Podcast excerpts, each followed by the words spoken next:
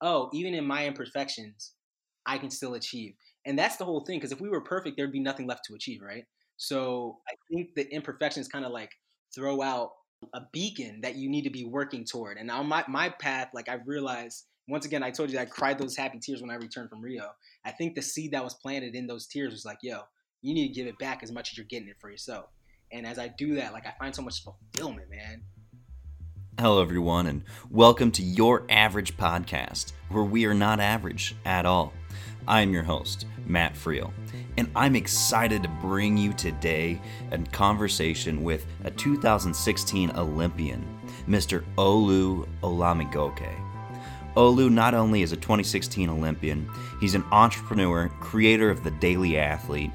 He's a two time national Nigerian champion, number five triple jumper in Nigerian history, and he's in the top 20 triple jumpers of all of African history. See, Olu, you uh, you're an Olympian, you're a coach, you're an entrepreneur. Um, I mean, you've set a little bit of history here. Like, what do you not do, man?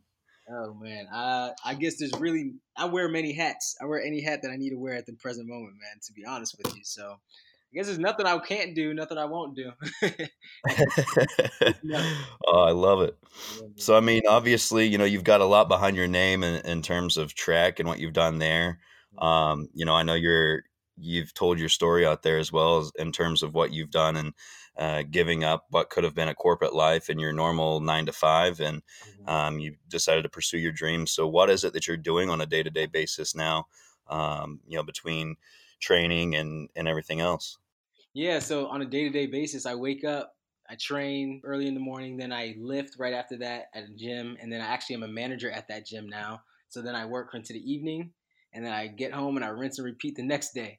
And the thing I'm trying to do also at the same time, not trying, but I am doing, is working on producing and creating my own content as well. Not thinking or worrying about how it sounds or, you know, maybe I should do this later or planning. I'm just kind of like on the ready, fire, aim tip because I have so much that I just feel like I need to put out into the world.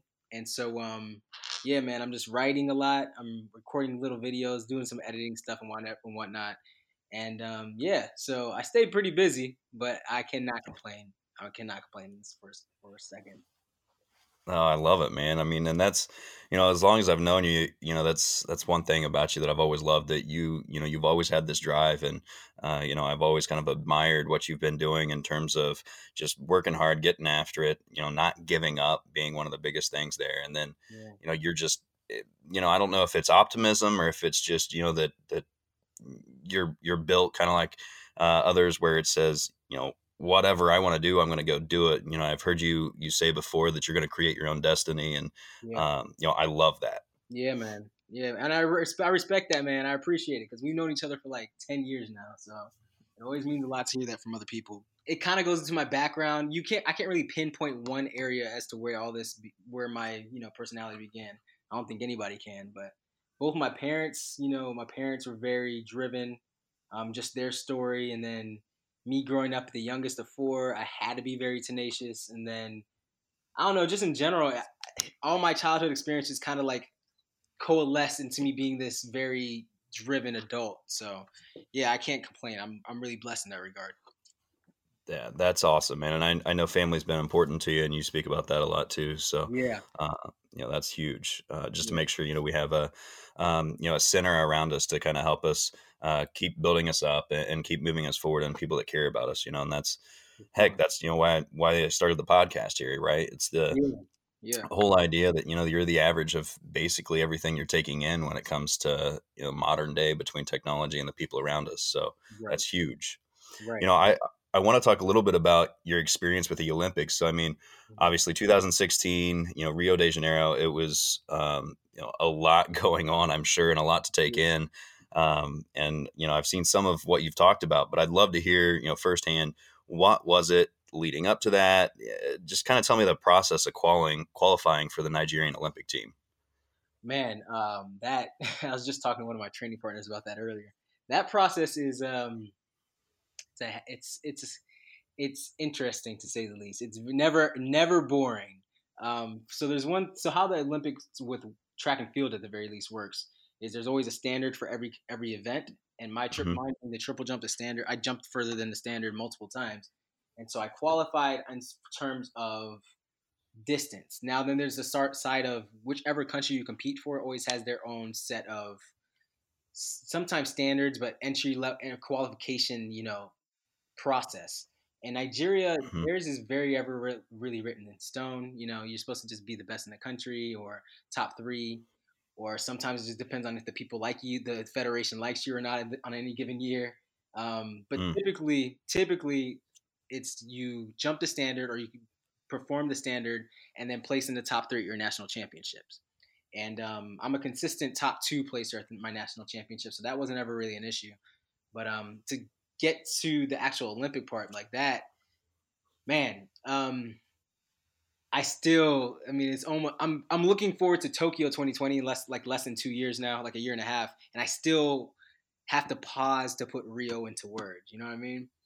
Like, yeah, it's suffice it to say, it was like obviously a childhood dream come true, all that you know, cheesy stuff and whatever. But, um, I mean, that's real. Like I'm getting goosebumps just hearing you talk about it. Still speechless, man. I still get choked. you know, talk. I'll tell you what. Every once in a while, I mean, because you know, train. I'm training for the Tokyo, and every once in a while, I you know you get discouraged. And right now, I'm actually I have, I have a ham. My hamstring has been I strained. I had a minor strain in my hamstring a little over a month ago in training, and it's just kept nagging. And like I have to keep reminding myself to trust the process. And so like last weekend. I had gotten really, really frustrated because I was in practice and I thought I was making progress, and my hamstring got really sore again, and so I was like really pissed, straight up. And so I, so sometimes, I mean, what I usually do if I'm like down. I'll get on like Facebook and I'll look through my old pictures and I'll just look through my old pictures. Like I have so much support from people who I've known over the years, you yourself included, and then just seeing like the captions I wrote to myself, even though I share it on social media, I really see my social media as just like notes to self for my future. You know what I mean? And yeah. to look back and see all that shit I went through, and then to now be like, dang, I'm I'm over here whining about a hamstring. It like motivates me to keep going. So yeah, yeah, man. And like I actually, I actually teared up a little bit. I can't even lie. um, but yeah, man, Rio was a dream come true. The country is beautiful. Ever since I saw Snoop Dogg and Pharrell, the beautiful video, I was like in seventh grade, and they like were sitting on these steps. They're called the um, ah, Lapa, the Arcos near the Arcos de Lapa but there's like this step. I think Escalon, I'm butchering names and whatever right now, but um, there's this staircase where it's like you know mar or mosaic tile going up, and they're like you know obviously they're sitting there singing whatever. And as soon as I saw that, it was 2002. I saw I was like, yo, I gotta go to Brazil.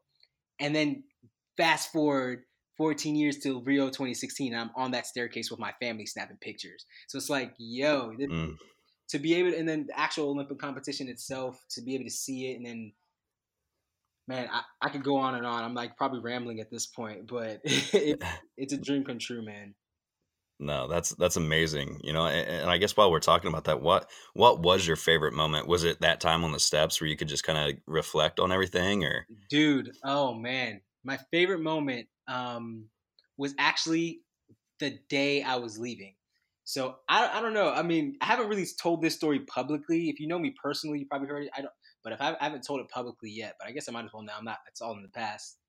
Um, throughout the Rio, like I got to Rio in the beginning of August, and there was a lot of stress with Nigeria because there's always drama with that. Um, there's almost always drama, and then I also was on the process of leaving my past job, and we mm. decided to put that process on hold until after I got back from the Olympics for obvious reasons. And so, mm-hmm. like, I competed, and the competition didn't go how I wanted it to. But I mean, I was still blessed to have been there. And then two days before I'm leaving, I find out that I like got fired.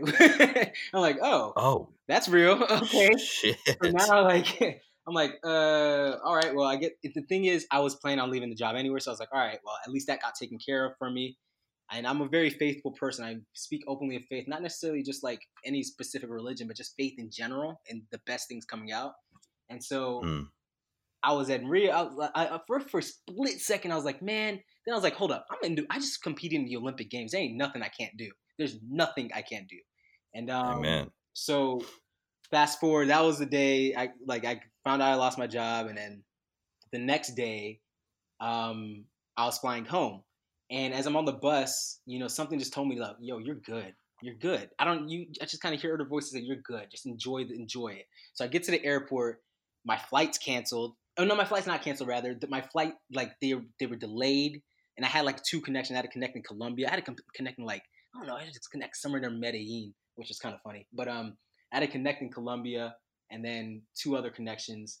And somehow like my flight I wasn't able to make the flight, so they put me in a hotel overnight and then my flight wasn't for the next day. And that next day, I got to see the one thing in Rio that I had not been able to see throughout the month I was there. And it, I got to go alone, which is, I like being alone. So it was great. It was mm. um, Sugarloaf Mountain. And if you've ever seen pictures of Brazil, you see like these two mountains. One's kind of higher than the next, and they're next to each other, and they have like cable car between. It's kind of popular um, scenery. But if you ever see that, that's Sugarloaf Mountain. And I went up there, and I had this new phone that Samsung had given all the all the athletes so I'm taking like these really nice crispy pictures, and they're like these monkeys, these little marmosets jumping in these trees, and all the tourists are feeding them bananas. I didn't feed no monkeys. That was crazy. I wasn't letting things crawl on me. But um, but just watching that and recording it, and then I looked over the beach of Copacabana, had someone take a picture of me while I was up there. It's like as I was up there, something was just like, yo, for lack of better terms, excuse my French, I fucking made it. Like I made yeah, it. Man. moment where everything just kind of like I can't. It's like all in a in a flash. The past four plus years, really since college, when I first really decided to go for this. Actually, even back to high school when I was voted, like I was voted most likely to go to the Olympics in high school, and all those memories just hmm. flashed in my mind in like a split second. And then, like once again, that was the first time where I was like really moved. I didn't cry that time, but then I got home later that later that week. I got home and I was celebrating with friends, and that's when I actually like, broke down into happy tears for the first time in my life. Like it was just, hmm it was just wrapped up with a bow. I had gone through, and if, like I said, we wouldn't have enough time to talk about the details of what I went through, because it wasn't all it wasn't all nice and pretty and roses, but at the same time, with all the lows, it all just made sense. It was like a movie. It was literally like a movie had been written. So that's awesome. Yeah, man. That's awesome. Yeah. And you know, you mentioned you know uh, June twenty third, twenty twelve, being the day that you just really committed yourself man, you fully.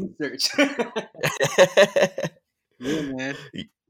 Yeah. So like, I mean, you said that that was the day, and then for what was it that next year was it was challenging, right? I mean, Ooh, you know, you kind of alluded to it, but let's uh, if you don't mind, let's dig into that a little bit here. Let's, let's all right. Yeah, man. June twenty third, twenty twelve. Um, I graduated actually technically I graduated in August 2012, although I walked in May because I just had it. All I had to do, I just had to finish up one internship to finish up my degree. So I had mm-hmm. was June 23rd. Short, like that was two weeks after. I think that was two weeks to the day after the NCAA championships, where I had gotten. I was All American again, which was cool, but I was second team All American again, and I was like, so I was pissed. I was pissed and I was fired up. But at the, I already committed myself to knowing that okay, if I'm going to go to the Olympics, I have to compete professionally. At the same time, I wanted to do that for years, but it was something about you know every once in a while, and I don't know if I'm it's isolated to me or if it's just an athlete thing or if it's everybody, but every once in a while I'll just think and I'll watch the people around me who are close to me. I don't really care. I don't compare myself too much, but it's people who are close to me who are doing big things that really inspire me. And you know Derek Drouin, right? Um, yeah. So he had like yeah, bronze medalist now. He's a gold medalist now. Exactly. So he had like, and that's like kind of spoiler alert to the story, but like he had broken his ankle in like the year before, and then in 2012 he like, I, I think he won outdoors 2012, and I'm just like, yo, this dude really just did that. So I'm back at home. I'm about to start this internship, and I'm just like, no, I'm I'm going, I'm going, I'm going. Not even I'm just going, I'm going to be there. And I set my mind to it. I'm a very very hard headed person. And I just learned over the years how to apply that to, in a good way. And so yeah. um, I remember, I'll never forget. So June 23rd, 2012, I wrote a note in my phone and I wrote under the note, I had written, what was it? I wrote like unlimited progression. Uh, I wrote the things I wanted to accomplish. I wrote unlimited progression in my event, compete in my, for my country in world and Olympic championships and Olymp- I forgot what some and become something else, make the Olympic team or something like that, right? And I intentionally wrote it as compete for my country because at the time I thought I was going to compete for the U.S. Nigeria wasn't even a thought in my mind to compete for them or for my own country. And then, um, lo and behold, look where I'm at. And uh, like July, it was yeah. July or maybe August, where Derek had actually won the bronze medal. And I was watching that while I was at my internship at Verizon Wireless at one of their headquarters, managing the corporate facility or corporate wellness facility.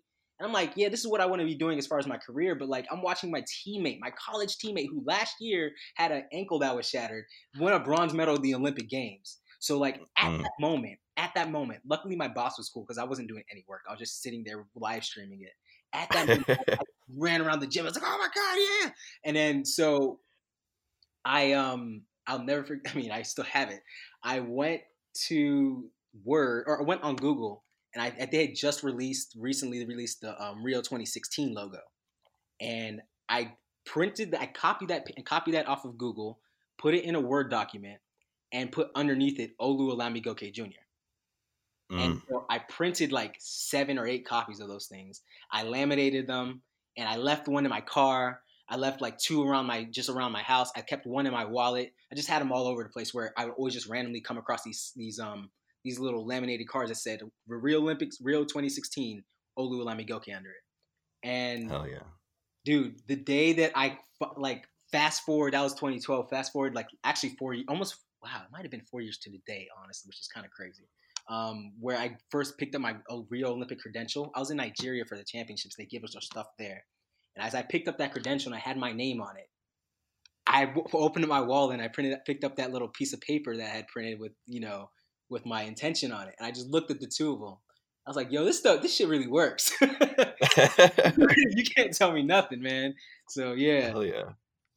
Yeah, man. Speak it into reality. I love that. I mean, that's follow it up with the action. Massive. Yeah. Yeah, man. So, I mean, I guess kind of jumping forward, you know, I was I wrote a number down, and I'm wondering, you, I'm sure that you know this number by heart, because mm-hmm. uh, I have a feeling this is going to be one of your goals here uh, coming up. But 17.37. Mm, yeah, you know what? I have a number that's way beyond that because 17.37, 17.37 meters is the biggest number, or the biggest number. The furthest jump was the African record in the triple jump. And there's actually a guy, I had, I'm a very, um, since we're on the topic, I'm a very, I'm a, I see myself as a visionary. Like I literally, I've always been like this since I was a kid. My imagination is huge. So I, yeah. see, you know, when I see things and themes in my life that come up, I just kind of like deduce, almost like in an alchemical way what I'm supposed to be doing. And so I have a number in my head that I'm not going to actually speak out loud right now, just for right. um, just because I want to bring it out and then I say I told y'all so. Um, but there's another number, and there's a guy who actually jumped further than that. He jumped 1758 indoors this year, so that's technically the furthest jump of all Africans ever. Although that's okay. indoors, but I plan on obliterating both of those. So um, yeah, All right. 1737. I know that number. And matter of fact, seven, this podcast had just gone on for 17 minutes and 37 seconds as I said that. But um Oh man. yeah, man. Yeah, that's crazy stuff. Yeah. Gosh. So like I guess while we're talking about um, you know, your journey and track and everything, where did this start? I mean, did you start out, you know, in track and, and triple jump when you were young or, you know, because you talk about Derek, you know, uh, your former roommate, he learned high jump in kindergarten. You know, so did you start in track when you were young, or when did this kick off for you? Um, no, actually, my track and field I didn't officially start till seventh grade, but I really count my so like I started that was 2003, but as far as actually taking it seriously and not just going through the motions, that didn't start until 2005. And um, it's interesting you mentioned about people starting young. I was the young being the youngest of four. My parents were always really busy, so I didn't even actually go to Nigeria as a child, and I didn't ever really play organized sports until sixth grade, where I played soccer. But I always wanted to. So I always call myself like I joke around and say I didn't play any sports as a kid, but I was a backyard sports all American. Like I would be racing yeah. outside. I'd be racing kids for ice cream money, and I never lost. Um, we would just be playing football, basketball, whatever. We'd make up our own. I was always running, jumping, and doing crazy stuff outside. I remember I actually had a childhood friend named Paul, and I wanted to do anything he did. He played t-ball and basketball. I was like, Mom, I want to play t-ball. Mom, I want to play basketball. Mom, I want to tap dance. I would just say like whatever, whatever Paul did. But um, essentially, I was always running, jumping, climbing trees, and bounding around. So when I started triple jumping in seventh grade, it was kind of natural. Although I wasn't any good at it. I hated it. Actually, it was my least favorite event, and um, I actually loved running the 400. Not because mm. I was good at it, but because I mean, I was fast. Like I said, I was fast as a kid, but I didn't have any technique. I used to run with the most horrible backside mechanics, basically running like my feet were kicking the back of my head. And like I would run, jog for 300 meters and sprint the last 100 and think I was doing a great job. And in the 400, I did that seventh grade, eighth grade, I didn't even bother touching the triple jump. Ninth grade, I didn't touch the triple jump. And then 10th grade came around with my high school coach, Coach Davis. And um, how that all happened was one of my actually I played football, didn't get any PT, wanted to not play any sports until spring track. My one of my best friends, who actually was with me from the first day I started in eighth grade, and then actually with me in Rio, he was like, "Yo, quit being a pump. We're playing, we're running indoor track." I was like, all right, yeah, hmm. whatever. And I was gonna jump, but I remember it was too cold. They were doing like the little jump. It wasn't a tryout, but see who could jump. And I was like, ah, nah, it's too cold for me.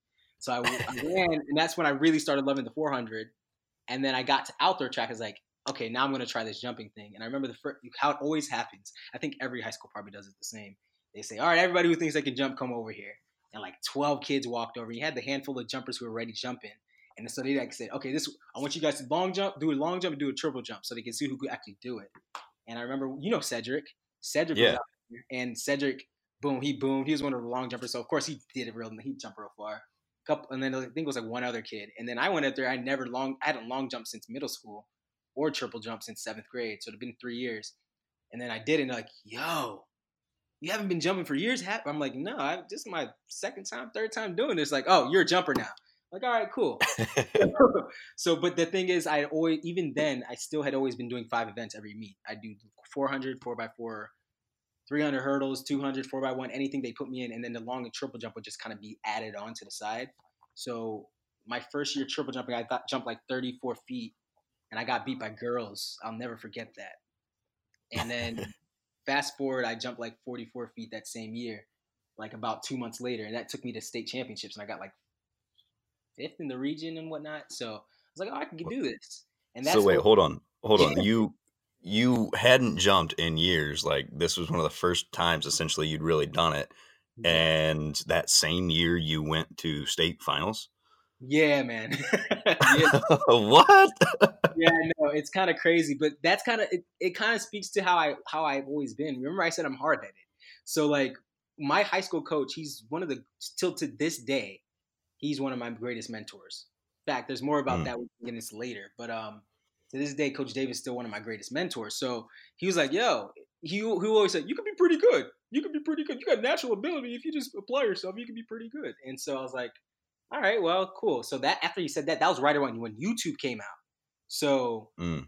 now I not only have I just rediscovered the triple jump, which I used to hate the last time I did it, but now I have this, this resource where I could just look up the professionals. Oh, sh- oh shit, I'm all about it. So I dove in, and then I would try to just I didn't know what I was doing. And Coach Davis is a really brilliant coach, but he was he's mainly a distance coach, so he would just kind of like give me drills that he used to have, you know, do have his athletes do back in the day too. So with the t- yeah. combination of that in those two months, I like picked it up really really quickly, and then um, obviously made it to states. And then um, over that summer, that summer going to my junior year, now I'm like, okay, well, I love this event, even though I'm still doing four or five other ones at a time. And so over the summer, Coach Davis had us running cross country so we can get more fit. Me and Cedric. That's how Cedric and I are actually best friends because we trained together from for so long. Um, mm. But so he had us running cross country. We were doing bounds up hills, running five running five Ks, pulling sleds. I never touched a weight. I never touched a single weight plate in training in high school but I made so much progress just because we were so drilling in the like the stuff that you know people when they want to get good at something they say okay I want to be a great basketball player. Let me go shoot 100 shots or 1000 shots a day. And that's good. But if you want to be a great basketball player you also need to have be conditioned. You also need to be able to do other things you know you need to be able to do other events and somehow bring in the parallels into your sport. And that's what I did with triple jump. And so the next year shoot, like six months after jumping 44 feet, I jumped 48 feet and was ranked like in the top seven in the country. And then the next, like six months after that, in the outdoor season, I got like second in states. And I mean, the rest is kind of history from there. But I always, I was never the biggest guy on the field. I never, I probably never will be. I don't, I mean, I think I'm talented, but only as far as the fact that I work so freaking hard. Um, so yeah, I mean, that's really it. I think that's the point. Like, you don't have to be a physical specimen to get where you want to go. I just have this brain power where it's like, okay, where I may, I don't think I lack. I think I'm perfectly how, built however I am. but where other people I compete against are t- taller, stronger, maybe faster, I have this unbreakable, unshakable foundation of work ethic that no you hear it a lot nobody can outwork me but i also no one can work smarter than me i think that's the main thing mm. yeah i i work my ass off because that's just in my blood but on yeah. the other hand i learned through high school that working my mind or not even working my applying my mind is what really got me ahead and like i so even to the point that that's the same way like that's evolved into my coaching style when I'm coaching athletes, and it's evolved into like my entrepreneurial endeavors. Like I immerse myself in something, I fail hard at that something, I take a step back from that something, I learn from it, and then I come back and I just rip it, rip it up. That's just it's just a recurring theme in my life. Yeah, no, I, I, mean, I love that. And that, you know, you hear that a lot when people talk about really being successful. It, it comes down to just really working harder than um, anybody else is willing to work, right? I mean, you've got that that uh, quote, you know, that there's no uh, there's no traffic on the extra mile, you know, stuff like that. That I know you, know, you hear that all the time. And I heard something the other day that I think really stuck out to me. So I kind of want to hear your uh, take on this because obviously, you know, you're at the uh, the the level above, you know, where most people get to, and they said that the difference between great and the best is the ability to be bored and work through that boredom like mm. just that that monotony of that everyday grind right i mean i don't think anybody's above that being um, that situation you're right I, I, mean i've never heard that quote but now i might have to write it down um, yeah man and then that's exactly it dude because anybody can be do some something really well once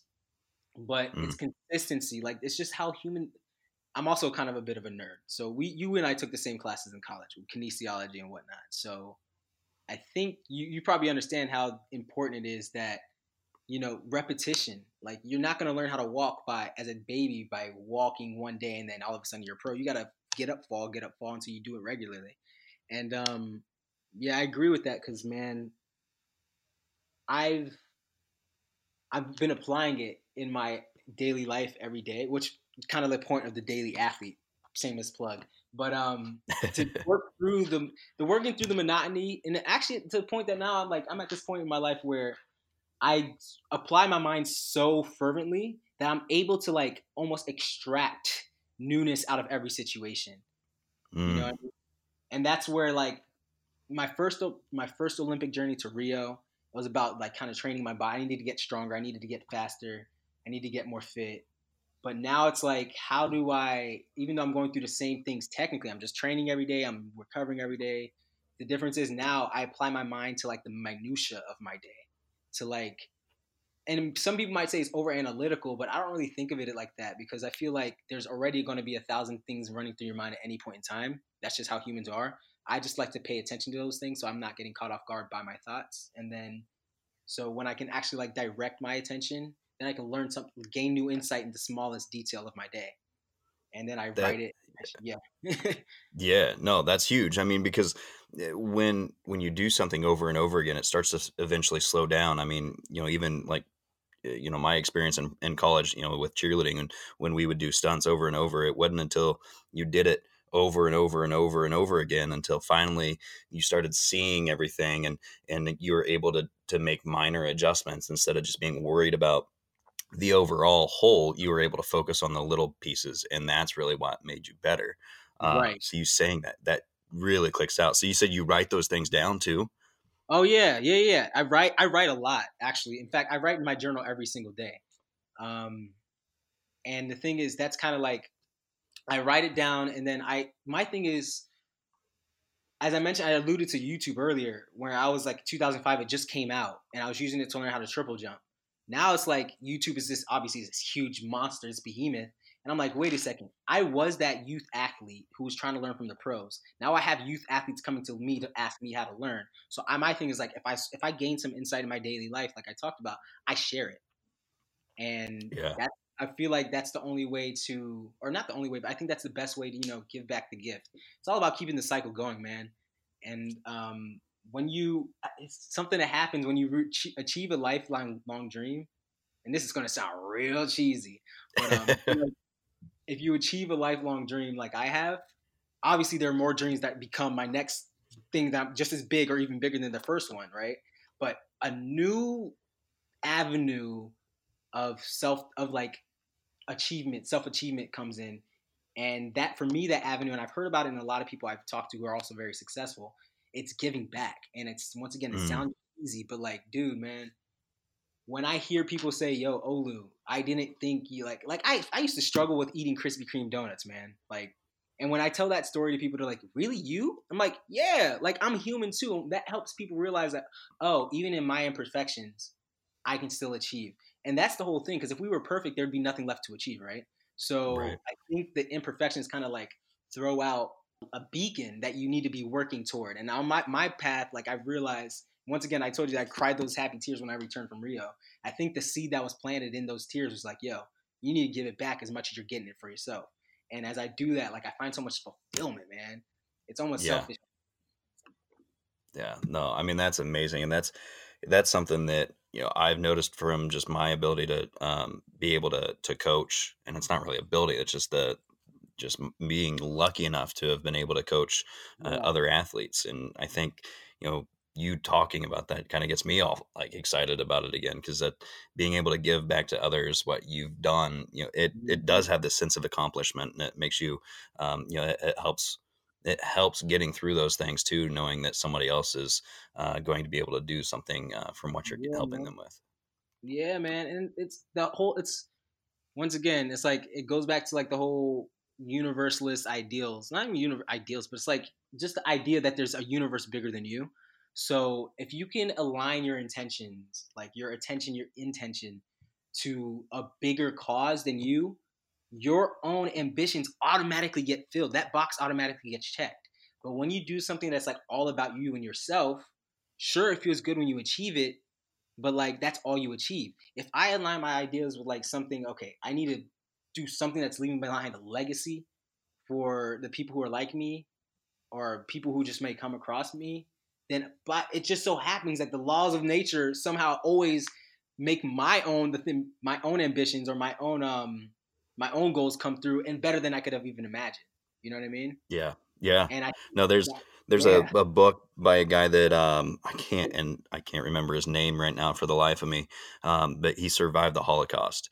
And there's mm. a quote he has in there. It, it's um, basically about you know man's search for happiness, and um, he says yeah. that you know self-actualization so reaching your fullest potential is not actually possible and without self-transcendence and, and understanding essentially that you're uh, part of something bigger and once you yeah. aim for that bigger that's when you really come into everything that you are and, and all of your ability absolutely man and it's called man's search for meaning i know exactly yes I, yep. I need I need to read it it's by Viktor Viktor frankl but yeah. um yeah man i need that that's exactly it dude because you're not the whole idea is that if it's a universe, it's only I'm gonna get really heady real quick, but if it's a universe, it means there's only one, right? That's the whole Latin root of uni, one, right? Mm-hmm.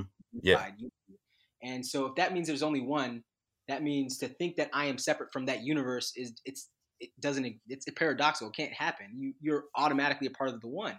So that means if my what I think is my my goals of being separate are really truly aligned with that one, that my goals are automatically going to be accomplished. You see what I mean? Yeah that sounds kind of crazy, but yeah, if you like, if you're a part of the idea that you know, or if you subscribe to the idea that if I try to do something greater for something greater than my own self, obviously myself was going to be included in that process. So yeah, no, I mean it's massive. It really is, and that's that's kind of where I wanted to go next. You know, with mm-hmm. you're you, you're really honing in on trusting the process right now, right? You you, mm, you said that a lot, you know, and that's something that I've noticed too from just what I've done um, in my professional life so far. Is you know I've been to a point where I, have been very blessed to make uh, very good money for um, our age, and you know I, yeah. I bought a house. I, I've owned a really nice vehicles, and then I sit back. Shoot, it was probably uh, what was it? It was the end of uh, 2016. I sat back on my couch. Uh, I think it was like early December, um, and I looked around, and I was sitting in my house all alone, and I'm like, "What's going on?" Like, I have a nice house, a beautiful truck, like I have yeah. all this money, and I'm I feel like I'm all alone. Like I've pushed away family and friends mm. because I want to try to kick this this career off and I want to be so successful. And that I think that was the point that I realized that it's not about the things or reaching the goal and that I shouldn't root my identity in a goal, but rather my goal should come from who I am and and right. um, you know where I want to go with this life and this and the legacy I want to leave. That's exactly it, man. That's exactly it, dude. It's, it's, like it, it's so once again, it's so cheesy. All these cliches, man. Um, they're only cliche because they're true, right? Otherwise, people wouldn't label them as cliches. Like the whole idea that, um, you know, success isn't measured by your money. You know what I'm saying? Like things like that. It, it's they're so true. And you, you as you said, you probably just experienced that in your own life, man. So yeah. when you start, I think that's one thing that, like, my whole thing is I like inspiring people. I like the idea of that. I guess my ego gets some type of gratification out of it. But truthfully, my thing is like, okay, at the end of the day, all these adults, all these old people, they're gonna die off, right? All the people who we say are running the world and running the world into the ground, they're all gonna die, right? That's just part of it. Who's right. gonna be left, right?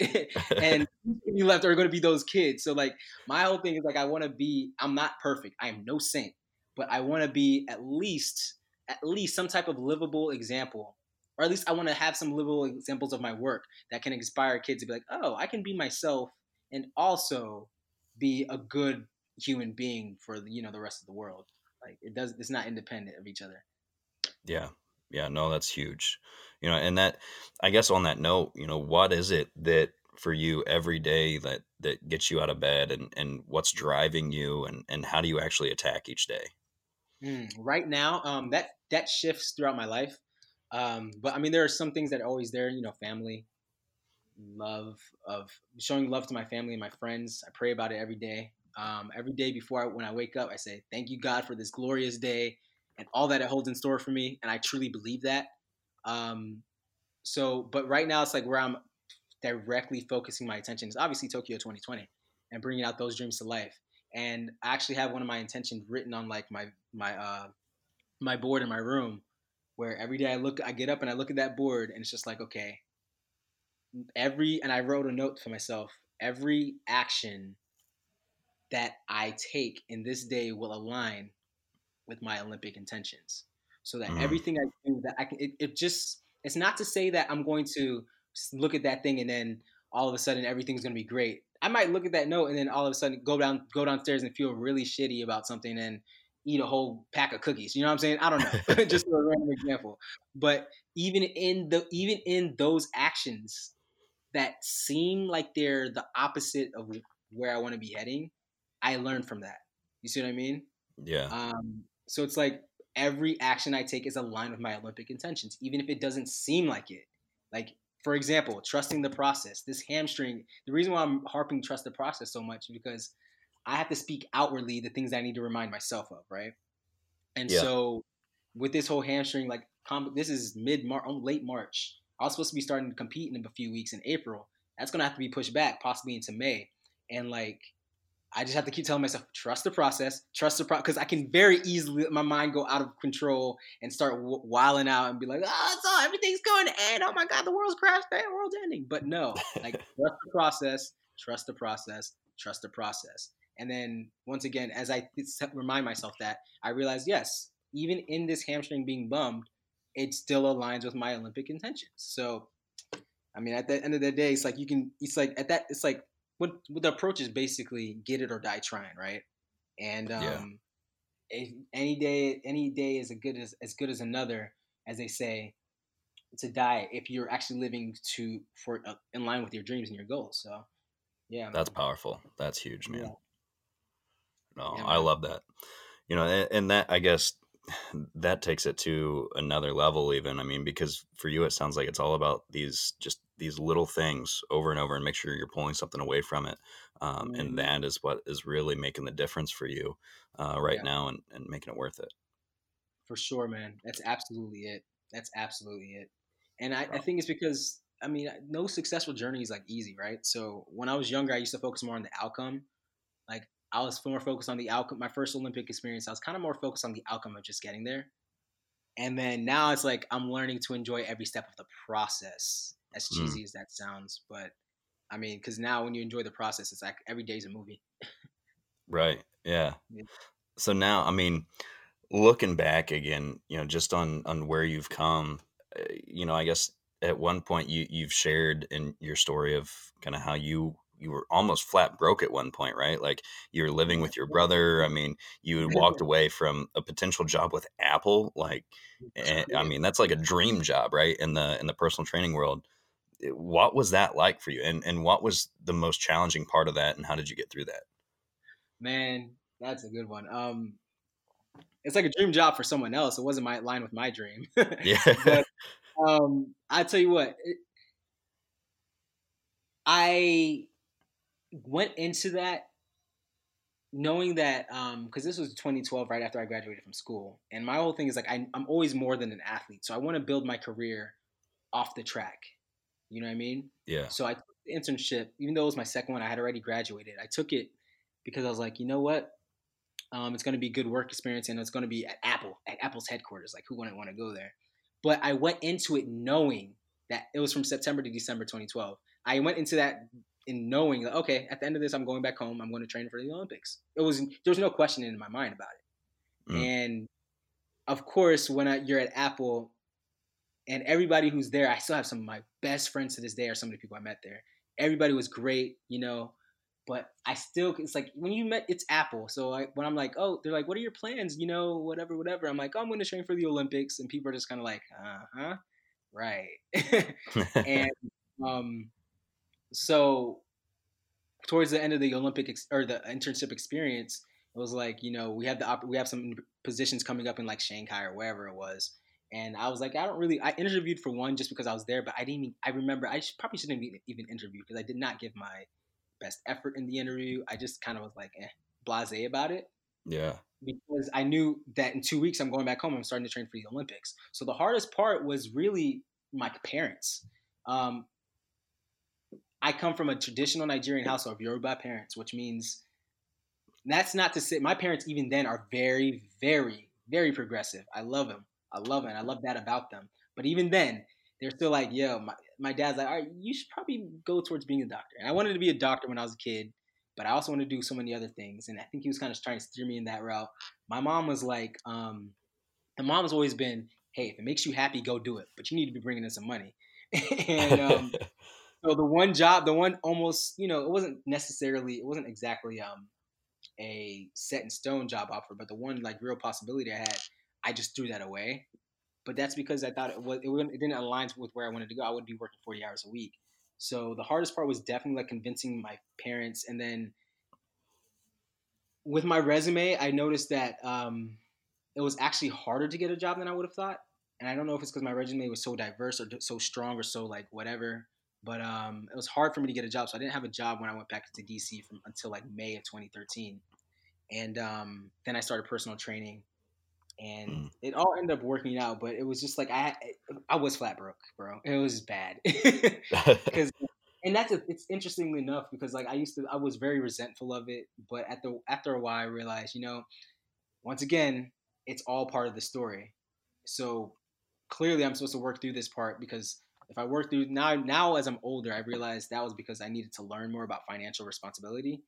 But on Mm. the other side of it is at the time I was supposed to go through that so I could learn about financial responsibility. And you know I realized the way I, I always I kind of take a detached um, perspective is like when things suck, it's just another detail in my story that makes it juicier. So, yeah. yeah, That's huge. I mean, eh, you know, because that's the only way really to keep pushing forward. I think when things are difficult, you know, it's it's just helping to tell yourself, you know, look, I am building this story, and it's again going back to that trusting the process. Mm, it's always coming up, isn't it? oh man. It's so man. So, trust the shoulder. uh, so you you mentioned that um, you know you want to read that um, what Man's Search for Meaning by Viktor Frankl. Are you reading a book right now, or, or is there a book that that really has stood out to you um, just, that's kind of helped you through the process?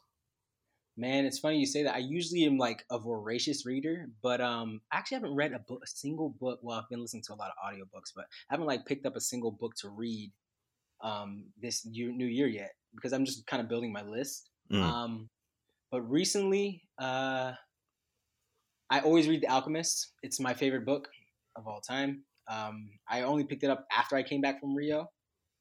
And Hmm. have you heard of that book by Paulo Coelho? I have heard of it. I haven't read it, but I've heard of it. Okay.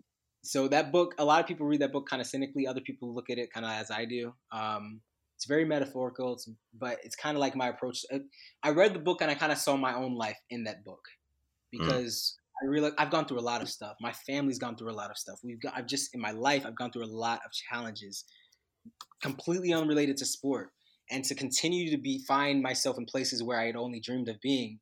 It's like, yo, alchemy must be a real thing. So that book is one. Um, I read that probably like once or tw- probably about twice a year. Um, most recently, I finished in um, December.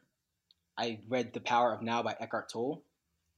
Um, Okay. I don't, know- I don't know if that one's also very. That's a poignant one because I had just moved to Atlanta in November, and um, just with not having my footing yet, didn't have a job. I didn't have, well, I didn't have a primary source of income. I didn't have like, you know, I just moved knowing that I was going to start training with a new group. It was just a dive straight into like unknown uncertainty.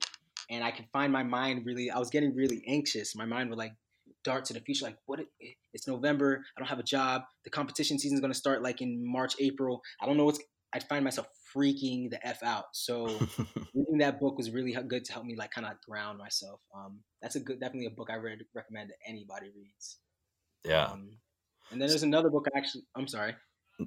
No, go for, go ahead. What was the other book, man? Yeah, there's another audiobook I read or listened to. It was actually called, it's called um, Conversations with God. That book, now that that's a whole nother, that's way out there. But um, it's another, it's just a book about, you know, trusting. At the end of the day, the book is, it's a dialogue, but the book is really about trusting yourself. And I think the timing of that book coming into my life, like if I if someone would have mentioned that book to me a year ago, I'm like, I'm not reading that. I'm not listening to that. Get it out of my face. But just the timing of when it came into my life, and I had just jumped into uncertainty. I had nothing. When you jump into an uncertain, you know, position, you make a big step. You kind of have nothing to latch onto, right? Right. So uh, I guess I was really open to the ideas in that book, and um, it just really echoed a lot of parallels in my own life. So yeah, Yeah, no, that's between what you're bringing up there and what we've been talking about. The the theme that keeps coming to me right now is just this idea of finding yourself in the current moment and, and really just completely diving into where you are right at that time and Yeah. truly enjoying life and taking as much as you can out of it. Like that's Yeah. just what is so prominent right now in my head as we're going through this conversation and and as you're bringing these different things up, it seems like it keeps coming back to that.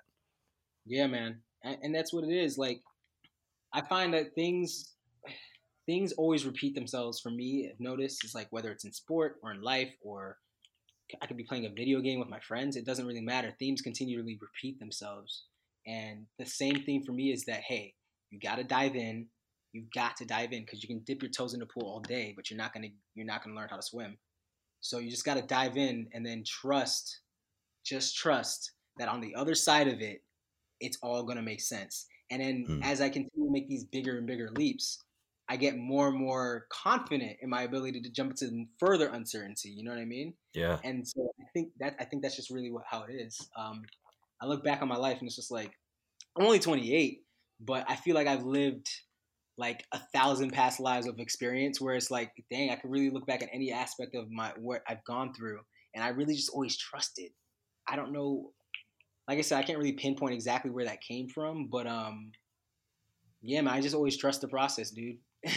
I mean that's huge, and that's that's honestly it's a that's a big uh, lesson that I think you know a lot of people our age and, and younger, and probably even really everyone needs to to learn and latch onto, especially with the way that technology is today. Because mm, you know you can get so so caught up in in the world of Instagram or YouTube and and seeing these people that have all these material things and and feeling like you've got to reach for those things and you know that Yeah. for me that keeps going back to my story where you know I was trying to reach for things and then I found myself just feeling empty and alone and you know I, I think that's we're so caught up in in what this image is that we want to project rather than who we are and, and what we're what we're doing at the moment and just being confident in that and i think that's really something to to to be said for i mean we have to focus on that.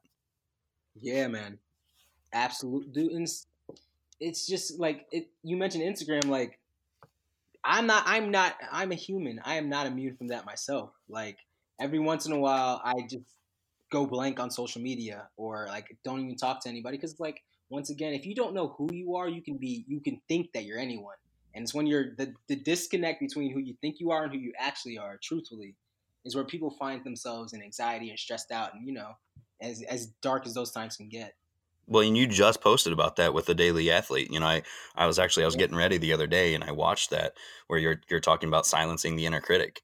I mean, yeah, man you can sit there and listen to yourself talk yourself out of something or or tell yourself you're not worthy of something over and over and over and eventually you're going to believe it unless you just dive in and, and really trust who you are and what you're going into and just yeah, do it man. just do it just do it and that's absolutely it because i mean the thing is like it's all about i try to look at it as much as i look at things like from a you know, a spiritual perspective, I also realize, you know, there's just biology behind it. The mm. brain is rational, or there's you have the right brain and the left brain, right? right? One side of it's going to be more rational. You're going to try to think yourself out of a box. But if you're inside of a box, there's no amount of thinking you can do. You're going to have to lift your arms up and get out of the box. You know what I mean? And yeah. then once you finally take that move out, then your thinking starts to change. So you, if like if you're like sometimes I have to like will myself to do something physically if it's a hard workout. Other times I gotta physically will my mind to think differently. You know what I mean? Yeah. and I think that's the whole thing about silencing that critic. Oh yeah, that's massive. So on that note, you know, as you're looking into, you know, the start of the 2019 season for you um, in competition and not really knowing where that is going to start and and then further out you know tokyo in 2020 you know where is your head at right now? Like what obviously you're focused on getting to tokyo but you know what are your what are you mentally telling yourself and, and, what are some of those intentional things that you're going through every day other than just trusting that process? What is the process you're focusing on? Man right now um, it's a good thing you asked that. Right now it's um, continually continuing to create mm. like i'm a very creative person and i've always been since i was a kid and it was about the time where something happened in my childhood that happened like my sister passed and then from that point even up to like really recently in my late 20s where I finally like realized I had been repressing all the inner creativity I'd once shared with my sister. And so mm.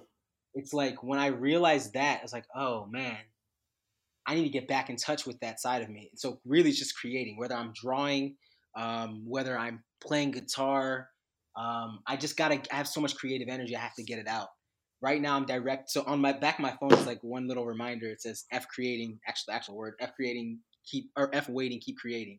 Mm. And um, and that's it. Like just continue creating, whether it's posts for the Daily Athlete, whether it's writing articles and posting it to dailyathlete.com, um, which will be live soon enough. Um, whether it's you know, I just got access to Adobe's Creative Suite. Yeah. And um, whether it's dabbling in video production and editing, all of that, just keep putting something out in a creative fashion, and then though that action leads to new possibilities. But if once again, if I keep myself in a box and keep thinking, I won't progress. So that's what I'm focusing on right now. That's huge, you know, and, and I think that's something that I don't know. I expected you to say, and I don't think anybody really would. As you know, as you're looking at the biggest stage in track and field, you'd think that you know you're focused on something that has to do with you know how far you're going to jump, or or something with the mechanics and the technical side of that. But instead, you're you're focusing on something that that helps you re- like just release and be happy being who you are and it, it, it sounds like it gives you energy dude it does it does bro it's so crazy like how can how can opening up adobe after effects and making a simple project that i found on youtube of like a title opener make me feel so motivated for practice? I don't know. It just does. Yeah. So it's really like it's to have to have something that you're looking forward to getting good at that's not your main thing you know what i mean? Yeah. you gotta be more than an athlete. At the end of the day i love being an athlete. I love it. It's a huge portion of my life but at no point in time in my life have i ever thought i was only an athlete hmm. so as much as this is like the main focus of my life right now And in my bio autobiography from when I'm like 100 years old, whenever it comes out, there's going to be a chapter called athletics or whatever. But I'm also really, really effing excited for what comes on the other side of it, for when I do retire, because it's what I do, right, what I'm doing right now as an athlete that is doing other things rather. Like so for my creative my creative endeavors or who knows maybe i'll be a movie director you know like when i'm done being like i'm currently applying all my not all but most of my attention to being an athlete is primary. But when that becomes that's no longer my primary i want to make sure that there, i've uh, pursued other passions. So i'm not like now in a quarter life or midlife crisis like oh i'm not competing anymore. What do i have? No i have all these other i have the whole world open to me so yeah, man, that it's it's really good to keep me grounded because right now, if if it's up to me, we just ran hills this morning and I was only able to go about fifty percent because of my hamstring. But if if it was up to me, I I could have probably went out there, went too hard, hurt myself, got even madder. But no, I was like, okay, you know what? I'm gonna run these hills, come back, take my Epsom salt bath, get on this podcast, and I'm gonna edit some videos. I have other things to look forward to, as Yeah. much as I love. Yeah, no, and that Uh, I I know exactly what you mean because you know I can I you know work my ass off at work all day long and and I love business and and what I'm doing you know I've done it for long enough now that when I continue to do that over and over like I enjoy it but at the same time man it is mentally exhausting it's super stressful so it's like at the end of the day I come home if I don't do something else like work on this podcast or you know i've been going through like mm-hmm. some udemy courses and learning stuff there or, or listening to mm-hmm. an audiobook. If i don't do that i just want to go to sleep and, and i can Yeah. pass out and i can sleep literally from you know 8 p.m until you know 6 a.m or 5 a.m and then you know go work out and do the whole thing the next day. But and i would be tired but if i Yeah. stay up i come home and i start working on something all of a sudden it's like 10 o'clock i'm like oh shoot i gotta wrap this up so i can go to bed and then i'm in bed by like midnight finally mm. and wake up at four five o'clock six o'clock and i'm ready to go the next day like it's crazy how it just gives you that much more energy Yeah, man, it, it's exactly it. I mean, it's your mind really. The, if the if like I mentioned earlier, like the mind is so powerful, Mm, so powerful, man. Like, and it can either and I'm I believe what is Ovid in an Ovid quote I believe the I don't I might be misquoting, but the mind can be a terrible master or a brilliant servant, right?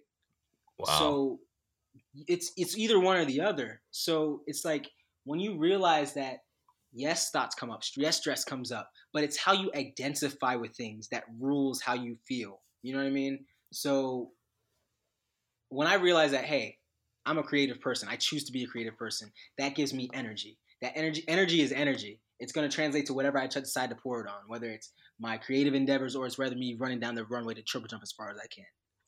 Yeah, that's awesome, man. Uh, you know, I, I'm really excited to see what you do. You know, coming up, not not only the the content the content that you come out with. Um, you know, I'm I'm always checking, looking to see what else you're bringing up. So I'm excited to see what comes out there. But dude, I'm pumped too to see you know what you do this year and and then in Tokyo. I mean, hell, who knows? I might just uh, buy a ticket and go out there to to watch you jump, man. Like, uh, you know, I'm pumped for you. I'm really excited. So I want to that number that you're not saying right now. I, I want to be there when you said, "Look, I told you it would happen." Hey man, yeah, that's exactly it. We can we can look back and reference this podcast, man. Hell yeah, man. Well, I we could talk a little bit more offline. I mean, we could talk for this for days, but uh, you know, really appreciate you coming on here, man, and and really talking to me about this stuff. And um, you know, I uh, wouldn't be surprised if we end up having you on here again after uh, you know you hit the podium out there in Tokyo. Hey man, I really appreciate that. Appreciate your time. Appreciate you thinking about me as well, man. Of course, man. I mean, you're one of the. One of the best people I know, and and you bust your ass all the time. You work hard, and and it shows in what you've been able to